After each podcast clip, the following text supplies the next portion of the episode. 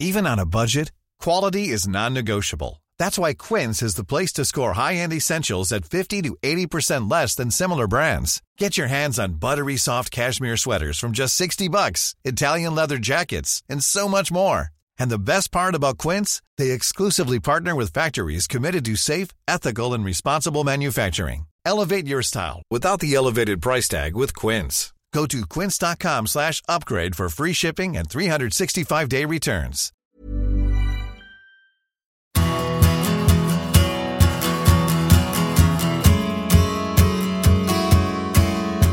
Welcome to part one of our Clasico Q&A show for October. I'm Martin Gregg, and with me today are Graham Hunter, host of The Big Interview, and our guest for these shows, La Liga TV's Pete Jensen. We have questions, as always, from our socios who support this podcast at patreon.com/Graham Hunter and from our wonderful sponsors at Bet365.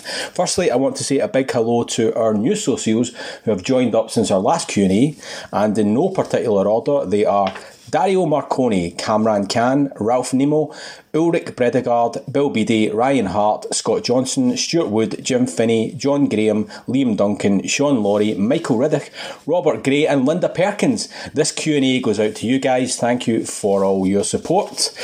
Today we are focusing our attentions on Sunday's Clasico, Barcelona v Real Madrid at the Camp Nou. And we were actually due to record this yesterday morning, but given that both sides were in Champions League action this week, it only felt right to nudge the recording back to this morning, which is Thursday. On Tuesday, Real Madrid hammered Shakhtar Donetsk 5-0 away from home, and Barcelona beat that Dynamo Kiev 1-0 in the Camp Nou on Wednesday night. I think it was a good decision to move this recording because both matches were very instructive in terms of the weekend. And it takes us into our first question from socio Andrew Graves, who said, Madrid looked great, Barca got the win. What do these performances herald for the weekend's Clasico? Graham, we might start with you. I think you were at the Camp Nou last night. What did you glean from the Barca performance in terms of the weekend? Well, first of all, I can't echo strongly enough what you said about new socios. It's magical to have you on board. Send in your questions. Feel free to criticise when you want to. But enjoy the interviews, enjoy the Q&As. As far as, you know, you framed that question on the 50% about Barcelona getting the results. There's something pretty fundamental about that in the current climate at Camp Nou, because this was a hat-trick, a triptych of games which were of gigantic importance. Okay, they could have lost against Valencia and scraped through the week with results in the other two games, but to win that match against the Valencia side, which threatened them, which hit the post, as well as scoring, and where Ter Stegen had to pull off a pretty remarkable save, and to have the Pepe Bordalas, the Valencia manager, coming off saying afterwards, had the one that hit the post gone in, had the penalty not been given, I think it was a good penalty, we could have won. So 3-1, Ansu the hero. There are two ways to look at that. Is it a resurrection? Is it a breathing of life? Or is it simply a result? But if you tie it together with 2 out of 3 so far of their mega week, and I don't care what anybody says, particularly retrospectively, okay, there's a buzz of reasonably good feeling. Ansu has renewed. Barcelona did beat Dynamo Kiev. They are fragile. It looks very, we'll talk about this later, but it looks very much like they won't have either Araujo at the back or Pedri in midfield fit to start against Real Madrid. Probably not fit for the bench. Probably not. We're recording at a little bit of a distance, and with Clasicos, you never know. When you win 2 out of 3 in a climate where, number one, I go back to my point, the Dynamo Kiev game, apart from Champions League finals, Clasicos included, was the most important game for Barcelona since I've been alive, never mind reporting. To lose and go out after 50% of the Champions League group, to go out for the first time in a group stage for 21 years, at a time when they've lost 1.5 billion down the back of the sofa, and qualifying and playing a couple of knockout games can make a 70 million, 80 million euro difference. That would have been literally catastrophic. So in terms of how they approached the Clasico, and I was lucky enough last night to get an interview with Jordi Alba, who had a massive big ice packet wrapped around his ankle and who had to hobble between interviews. It really, to be honest with you, as much as journalists need access to players, that was one of those where had I been Barcelona, I'd have said, okay, he might be man of the match, but he's not coming out. Sunday's more important. Anyway, long and short, and I listened at great length to Piqué, who was being interviewed in the flash stall next to me. There is one, a mood of determination that this Clasico, with a victory, Piqué was saying we go above Madrid. Piqué was saying there'll be a full house. There won't. You go into the game having incurred no more injuries, having only conceded one goal across two games, albeit at Dynamo were ultra negative, and you've done your business. So, given that Koeman was ordered to resurrect 4-3-3 by his president, which normally, I mean, Martin, you're about to release a book, The Invincibles by Sacchi, and Sacchi worked at a club, as did Ancelotti and Capello, where Berlusconi, a president, interfered and tried to get coaches to pick his 11 and so on, and they made light work of that. But the norm is if a president is interfering, there are problems. The fact is, this president, Joan Laporta at Barcelona, has put blinkers on Koeman, saying, if you want to keep your job, you were out the door, Jordi Cruyff persuaded me, if you want to keep your job, stop fucking around with 3-5-2, play 4-3-3. He has, and lo and behold, they've played better, the players are more comfortable, they're more fluent, 2 victories. On the form that they've shown in those 2 games, Martin, to answer our social question, they lose to Madrid, unless there is an absolute overhaul of the positional play, the speed of passing and the ability to finish chances, and also just the ability to be streetwise enough to compete for 50-50 balls when they break loose. As we stand today, if this game was being played tonight, I would have said it's a 3-1 win for Madrid at Camp Nou. Yeah, the difference at the moment between the two teams in terms of how they go into the game is that Madrid have got a plan, they've got a long-term plan. Decisions like bringing Camavinga in last summer, who's really started well, and it's going to be Mbappe next summer almost definitely. Barca are living from day to day. It's just how do we get to the end of the week? How do we get past the next crisis? They played like a sack of potatoes last night, and fortunately, Joan Laporta was then able to take the ribbons off Manu. Ansu Fati contract, so he's going to stay until, or according to his contract, he'll be staying until 2027, which is just brilliant news. But it's everything has to be short term at the moment. Some crazy Barcelona fans will tell you that, you know what, we'd rather just be knocked out. We don't want to be humiliated again in the group stages. We don't want to get a thumping.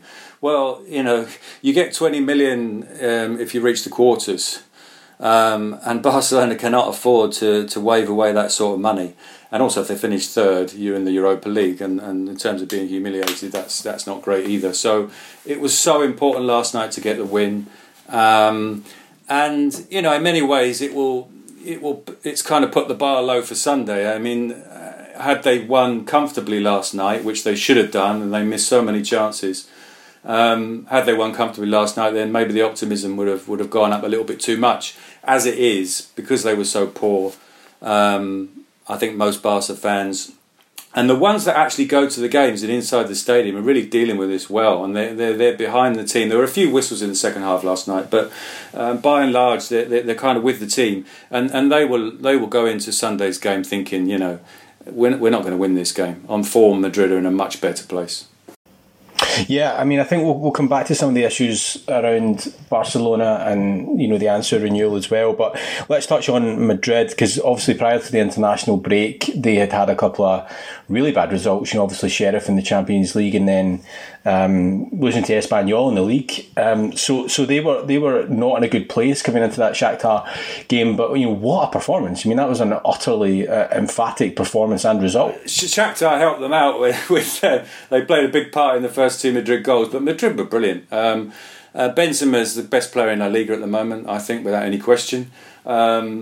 There have been a few wobbles at the back, but I think Alaba and Militao as a partnership has great potential if they can play together week in, week out. That's only going to get better. They're bound to miss Carvajal. Lucas Vazquez actually played quite well by his standards at right back against Shakhtar, but I don't think he'll start against Barca. It's big news that Mendy comes back. They've got the 3 degrees in midfield, you know, the Modric, Kroos and Casemiro.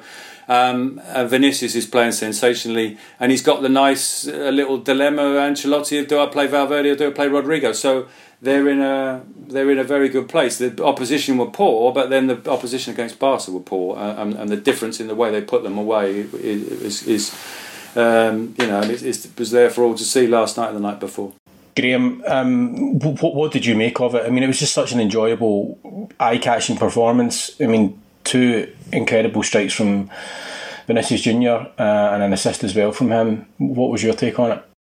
First of all, if I can go a little bit off-piste, I've really enjoyed these last 2 Real Madrid managers because as much as whenever we used to watch Zidane talking, either in live situations after a game or in building up to a game, he got dreadfully pissed off with the rubbish that the media threw at him. And there was, from our profession, a whole heap of boring, disrespectful crap that was repeated each week.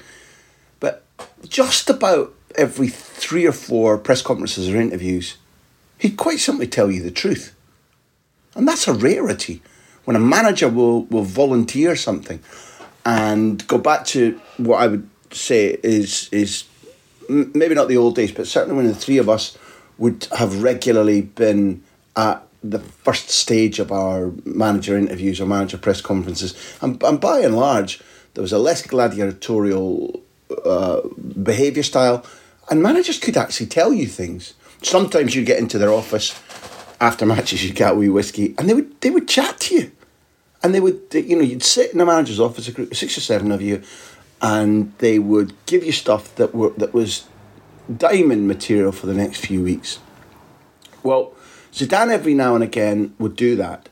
And Ancelotti did it, is the reason I mention this, ahead of the game in Kiev against Donetsk. Because asked about why it was in recent seasons, around about October, Real Madrid consistently flagged, he went, I don't know. But if you come back off an international break, it's definitely the case that you notice it. Well, they didn't in Ukraine. And he said, you know, the important time of the season is not now, it's April, May, when the trophies are being won. Again, fine. But in being asked to analyse the 2 defeats, he largely put Sheriff down to an anomaly, a fluke, because Madrid had umpteen chances to score and didn't.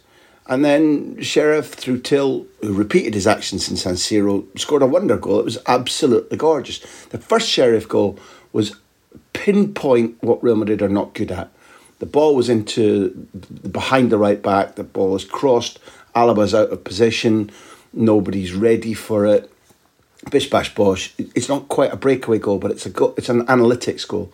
They've known exactly how to damage Real Madrid. At Espanyol, they get outplayed. Literally all across the pitch. They try to go toe to toe. They sit far too deep, and as Espanyol realised, not just we're in this game, it was very like a game 3 or 4 seasons ago when Girona went into a match against Real Madrid up in their own stadium. After the game, having won 2-1, Portu said, at halftime, we all looked at each other and said, we can win this. So they go into the game not believing they can win it, they find out that they can. Espanyol had a similar sensation in winning that league game, but they worked it out sooner. They've got a fabulous coach. They've got quite a diminutive squad, but one that plays quick, nimble, aggressive football. They're not absolutely awash with talent. They're not. And one of their important players, Dardar, is blows hot and cold and is a bit of a chica about how much effort he's willing to put in. And then if he puts in a big effort, gets knackered about 75 minutes in. But he can play. RDT up front should be playing national team football. And in the match against Espanyol, Real Madrid created an Alamo situation. They sat far too far back. They allowed themselves to be swamped. They lost confidence. They lost goals. And they found that there was no way back. And Ancelotti came out and said, I made a mistake. We can't play 4-4-2 with this team. We have to play 4-3-3. They did that, but the structure doesn't win you games, obviously. We all know that.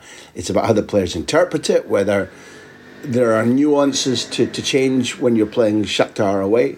And in every instance, the positional intelligence of Real Madrid, the ability to use width, because the ball didn't get played through the midfield a great deal, really by either side.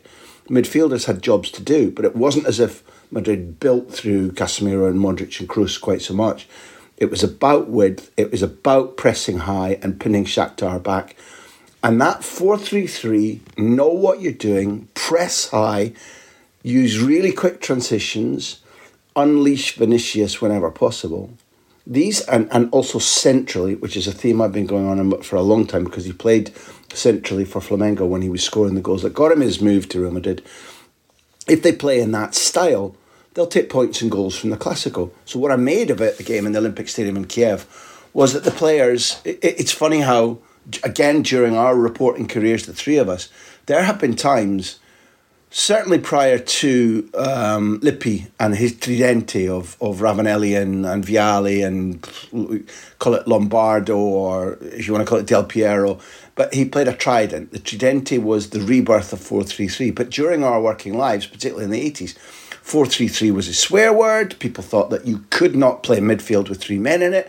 And now not only has it been in vogue for 20 years, the resumption of 4-3-3 and using it properly at both Real Madrid and Barcelona this week has had Handel's Hallelujah Chorus playing in the ears of the president and the fans.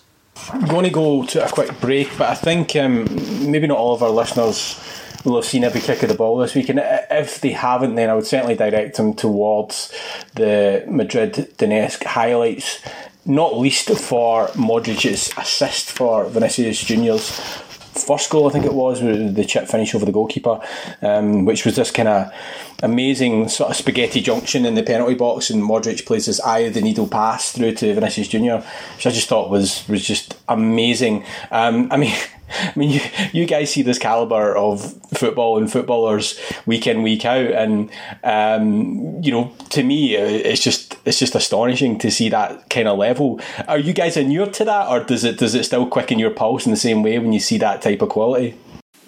No, it's still. I mean, it's like saying, did you used to get tired of Messi? Oh, he's done that again. Oh, not so he's done the same again. I can't believe he did that last week. It's great to watch them and. You know, there's a silly debate about what's the best midfield, Xavi, Iniesta, Busquets, or Casemiro, Modric and Kroos. And what that debate tells you is that just how good the Real Madrid trio is. But, you know, they're planning for beyond that. And, you know, Valverde and Camavinga and Blanco will come through at some point and are already there knocking on the door. So, but, yeah, they've been fantastic to watch. And Casemiro started the season very slowly, by the way. But he was better against Shakhtar. Let's see how he is on Sunday. But Modric just never seems to get any older, never seems to get any slower, and certainly not in mentally anyway. Yeah, Martin, I knew already that you thought that was an eaten mess of a goal. And those who didn't see it, which is your point, first of all, Benzema's power run is so crucial to the goal because he spreads the pitch left to right because he's gone down the left wing.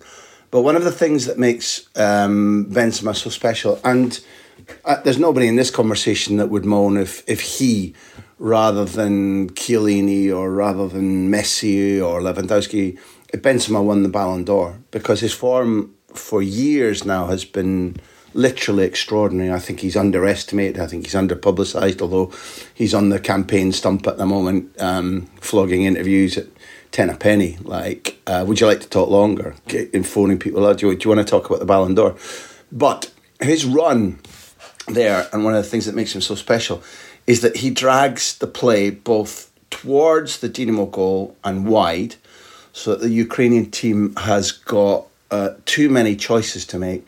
And instead of looking to cut in onto his right foot, he sees Modric and cuts it back to Modric. And Modric, you talk about becoming inured to something. Modric sees that pass coming before Benzema's thought about it. And therefore, he's in a position just to... He doesn't move. He doesn't even do an Ancelotti eyebrow wiggle. He just uses, he leaves his right foot there, so the ball takes a little dead cushion volley off it, and it's a beautiful billiard shot is all it is. There's no work involved apart from brain work for Modric, and the ball rockets off into Vinicius's path. And again, the difference with him is that there's a little virtual cycle with Vinicius, because in this monster gobble, monosodium glutamate, blipvert, blinking your opinions changed world that we live in, people gave absolutely zero time to look at the things he was doing well and to understand the things he was doing poorly could be trained. Nonetheless, as experience has crept into his 21-year-old brain, and as goals and the respect of his colleagues has come, the accelerant, you know, the Dexy's Midnight Runner for what he's doing right now is Ancelotti, who said, listen, fella, you're going to get no special favours, but I think you're exceptional. I want you to be scoring goals, making goals, carrying responsibility. I'm going to pick you. I trust you. Now, it doesn't mean he gets an easy ride at all, but because he's trusted, that flood of confidence where he knows he's respected and trusted by his teammates, he knows he's playing better, he's getting marvellous coverage finally in the media, and Ancelotti's a believer. So suddenly, that split-second decision, not about passes, because for a year and a half now, he's been stopping and trying to ensure that he makes the right pass when he's made good ground. So there's already jam on your bread. But what he does now is he just goes into a quiet space when he finishes. When before it was like the noise at the end of the Beatles, Day in a Life. It was like you could hear the Albert Hall and the violins and the trombones, and it's like, oh, I've missed again. Now what he hears is just like beautiful Brian Eno calmness, and bosh, he scores and he scores and he scores and he scores. And there's a process there that can be lifted and applied to many, many, many football situations, not just Vinicius. He's already got more goals this season than he got in the entirety of last season. I think he's got... Or any of his seasons, Pete. Any of his seasons. He's got more goals now than... the previous seasons. And even if you take all his seasons with Cup and Europe and any season where all his competitions are aggregated... His current goal total is higher than ever before in his 21-year-old life. And you talk about the respect he's got now from his teammates, where a year on from the famous Borussia Mönchengladbach tunnel scene when Benzema's saying to Mendy, look, don't give it to him, it's like he's playing for the other side. And Benzema's reaction to Vinicius' second goal against Shakhtar is he just kind of throws his arms up and as if to say, that was absolutely brilliant. I think he's got three big things going for him. One is that he's got Graham going into bat for him, and Graham has backed him for the last... He's backed him right from the start. And he hasn't changed from that. And the other two things are, physically, I think, and obviously this could change, I suppose, through his career, and I hope we don't curse him, but physically he looks like he's indestructible. You've got poor old Ansu, who's already had one knee, but it had to be rebuilt.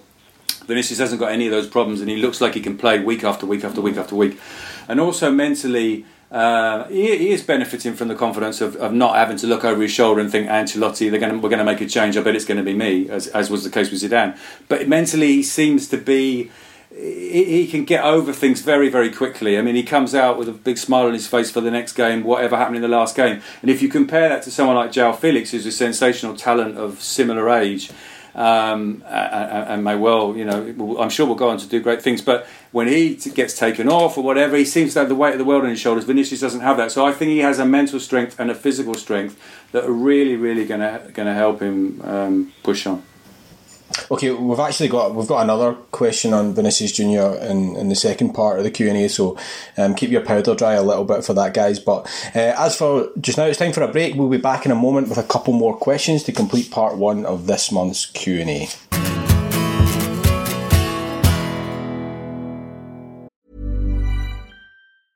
A lot can happen in the next 3 years. Like a chatbot may be your new best friend. But what won't change? Needing health insurance. United Healthcare Tri-Term Medical Plans are available for these changing times. Underwritten by Golden Rule Insurance Company, they offer budget-friendly, flexible coverage for people who are in between jobs or missed open enrollment. The plans last nearly 3 years in some states, with access to a nationwide network of doctors and hospitals. So for whatever tomorrow brings, United Healthcare Tri-Term Medical Plans may be for you. Learn more at uh1.com.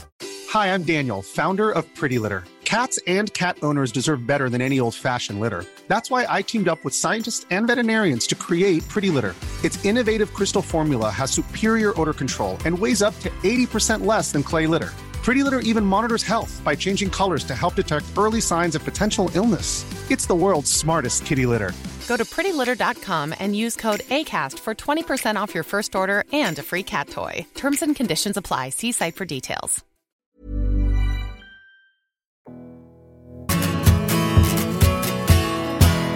And we're back with some questions on Barca. First up is Socio Kevin Jimenez. He says, I don't think I've been less excited for a Clasico ever before. Both teams are shadows of their former selves. I also miss the Clasico as being at night time. The atmosphere is so much better. My question is, how can you sell this match to a depressed Barca fan who expects nothing but a defeat? Is the answer simply Ansu? Yeah, I wish it was at night as well, Kevin, I've got to say. But the thing is, it depends what you want from your life experience. If you always want to be incredibly excited by everything, I don't. Sometimes I just want to be fascinated. And right now I'm fascinated to see how Barca rebuild, post-Messi. And Ansu, obviously, is going to be at the heart of that. I mean, if you saw the game last night, and I'm sure Kevin was watching it, the moment when Ansu just has to roll the ball back to Coutinho or Busquets and they score, and he doesn't, he tries the bicycle kick. Now, in, 15 years of Messi, Graham, I never ever saw him, of all the brilliant things he did, I never ever saw Messi do anything that wasn't the best choice in terms of it, the move ending up as a goal. He never did anything for show. All the brilliance, it was never for the gallery. It was always for the ball to end up in the back of the net and to win. Ansu is just starting out, and we know that he's not going to be Messi, but he has the magic. He's been sprinkled with the stardust. We saw that from the way he came back after his injury and the impact that he made instantly coming on as a substitute. So he's someone that you can get very, very excited about. And the prospects of Ansu and a midfield with Gabi and Pedri in it, I don't think it's quite as bleak the future as is perhaps being painted. Having said that, I think you're going to lose on Sunday, Kevin. Sorry about that. I have to tell you, when you get an answer as well composed as that, it's a little Iniesta answer you've just been given. You know, I have a memory would be my answer. I remember many times when in the 21 years that I've lived in this country, when a Barcelona win seemed like a rarity. It seemed like a very special occasion. When they went to Bernabeu with, if not a loser's mentality, a hangdog, potentially beaten mentality. And you're allowed, if you feel disenchanted, that's fine. But Pete's expression about depends what you want for your life experience is a really good one, because this is nourishment. This is where people learn. This is where people change. This is when you can sieve out those who look as if they might make it, but this can become a litmus test. Not whether they win or lose, but how they comport themselves, what attitude they bring to the match, the duels, adversity if there is some. I think it's good for all clubs to suffer. To go through Purdue, to have to change, to have to realise about work levels. Right now, talent aside, Barcelona and training aren't working hard enough, and that's Koeman's mindset and the club's mindset. There are players who've come into the club right now who are quite surprised at the standards. And Pete and I were in this country when Araujo Johnson joined Barcelona from Chelsea and literally couldn't believe, in comparison to the Mourinho regime that he'd been through at Chelsea, couldn't believe how soft, how limpid the work levels, how many sessions there were, how much time off the players got. And he actually went and demanded to Rijkaard that they up their level. Now, Rijkaard's life was much more dishevelled than Koeman's is. But Koeman, while he's hanging on to his job, is fighting because he's stubborn, because he's a Dutchman. He's not self-examining and going, oh, maybe there are things I can change. He was ordered to restore 4-3-3, And as yet, he hasn't been ordered because the president, the board, don't have the know-how to say this is how a training regime should be. But when Guardiola came in and succeeded Rijkaard, it wasn't simply Guardiola's clarity of ideas and his Leonardo da Vinci coaching style. It was a general tightening, upping of standards. And, you know, signings, talent, youth aside, Barcelona are in a similar situation. What do they call it here? A trough, whereby they're getting by on talent and attitude rather than preparation and exceptional coaching. I think that Koeman is an exceptional man. He definitely, in revitalising Alba and Busquets and Messi last season, which he did, takes credit. He takes enormous credit for the emergence of Araujo, Mingueza, Gavi, Pedri, Balde in due course. And he had Ansu largely robbed from him, but in being careful with him in midweek, I had to doff my cap to Koeman because the temptation to play Ansu from the start and play three times from the start must have been gigantic. Must have been absolutely huge. And he didn't. So the long and short is at the moment that there are standards at Football Club Barcelona which you know bleed into the performance that you'll see on Sunday. And if you're a fan, then because you know Pete and I are chroniclers of what happens in Spain. Neither of us are fans of Barcelona or Real Madrid. But if you are a fan, one, this is the time to get behind them. And two, this is the time where you can learn, where you can draw conclusions. And football is occasionally about losing. So if it's a defeat on Sunday afternoon, which most of us think it will be, but football, bloody hell, you never know. Sorry to quote Fergie, Kevin. Watch and learn.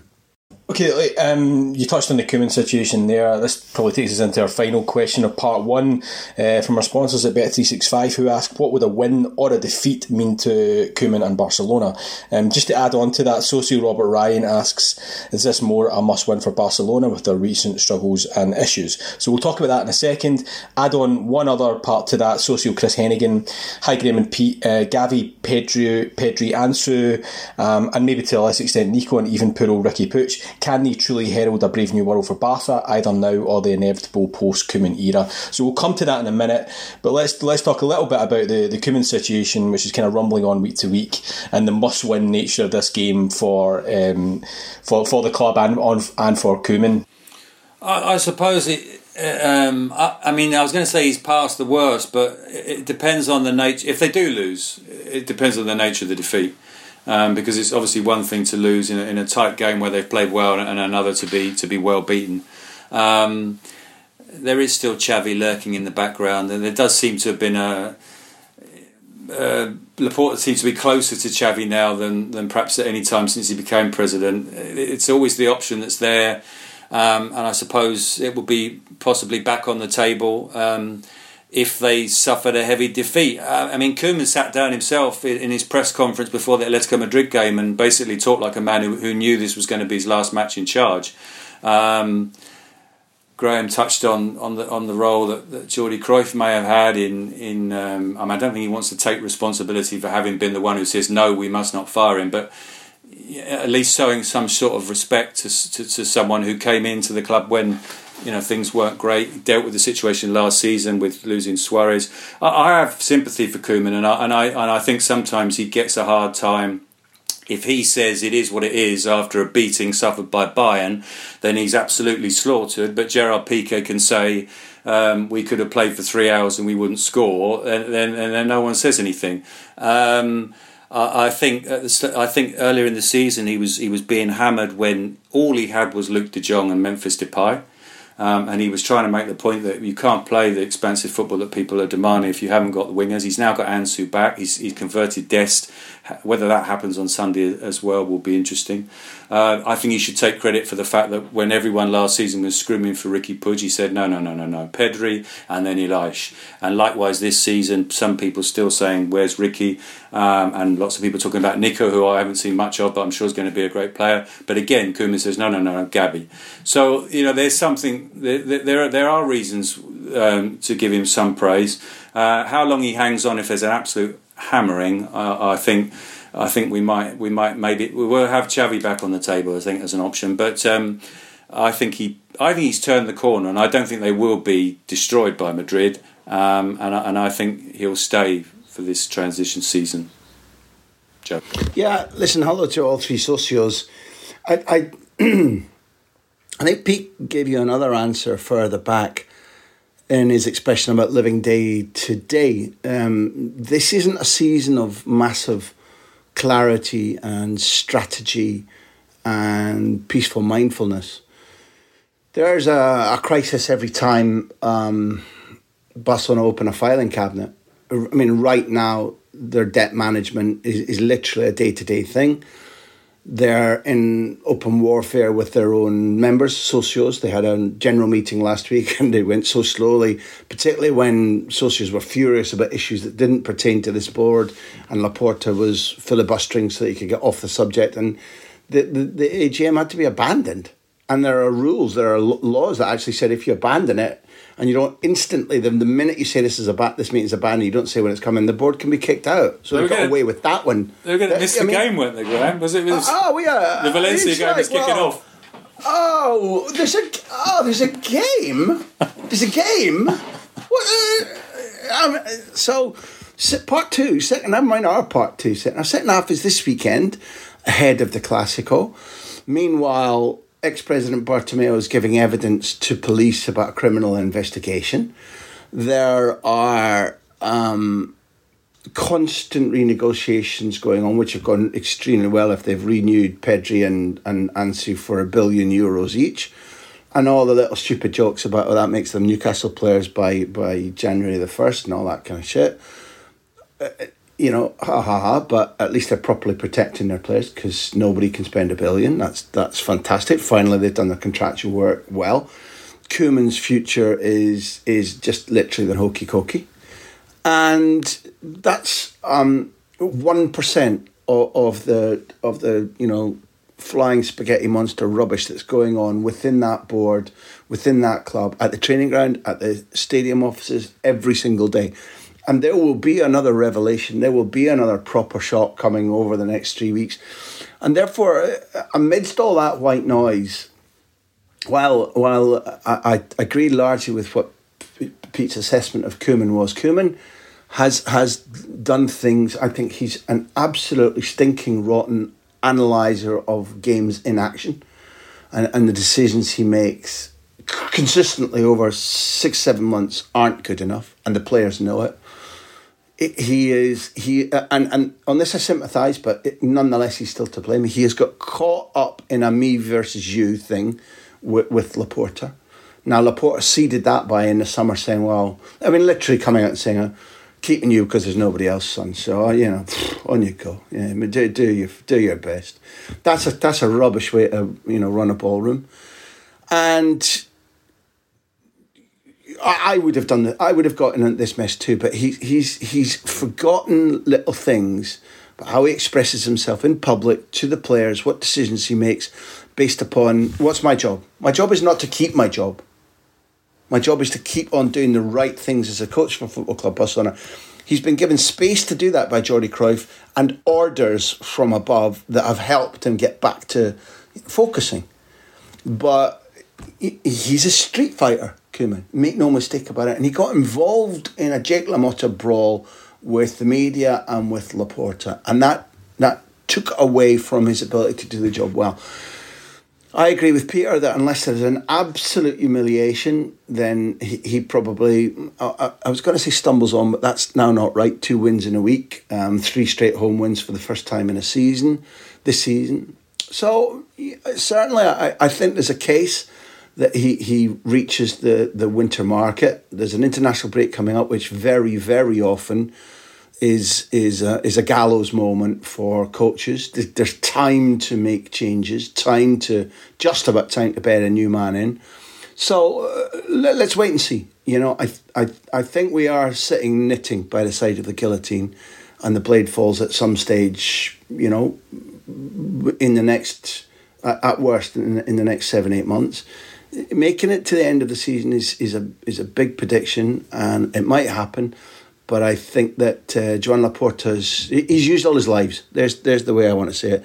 He has no lives remaining.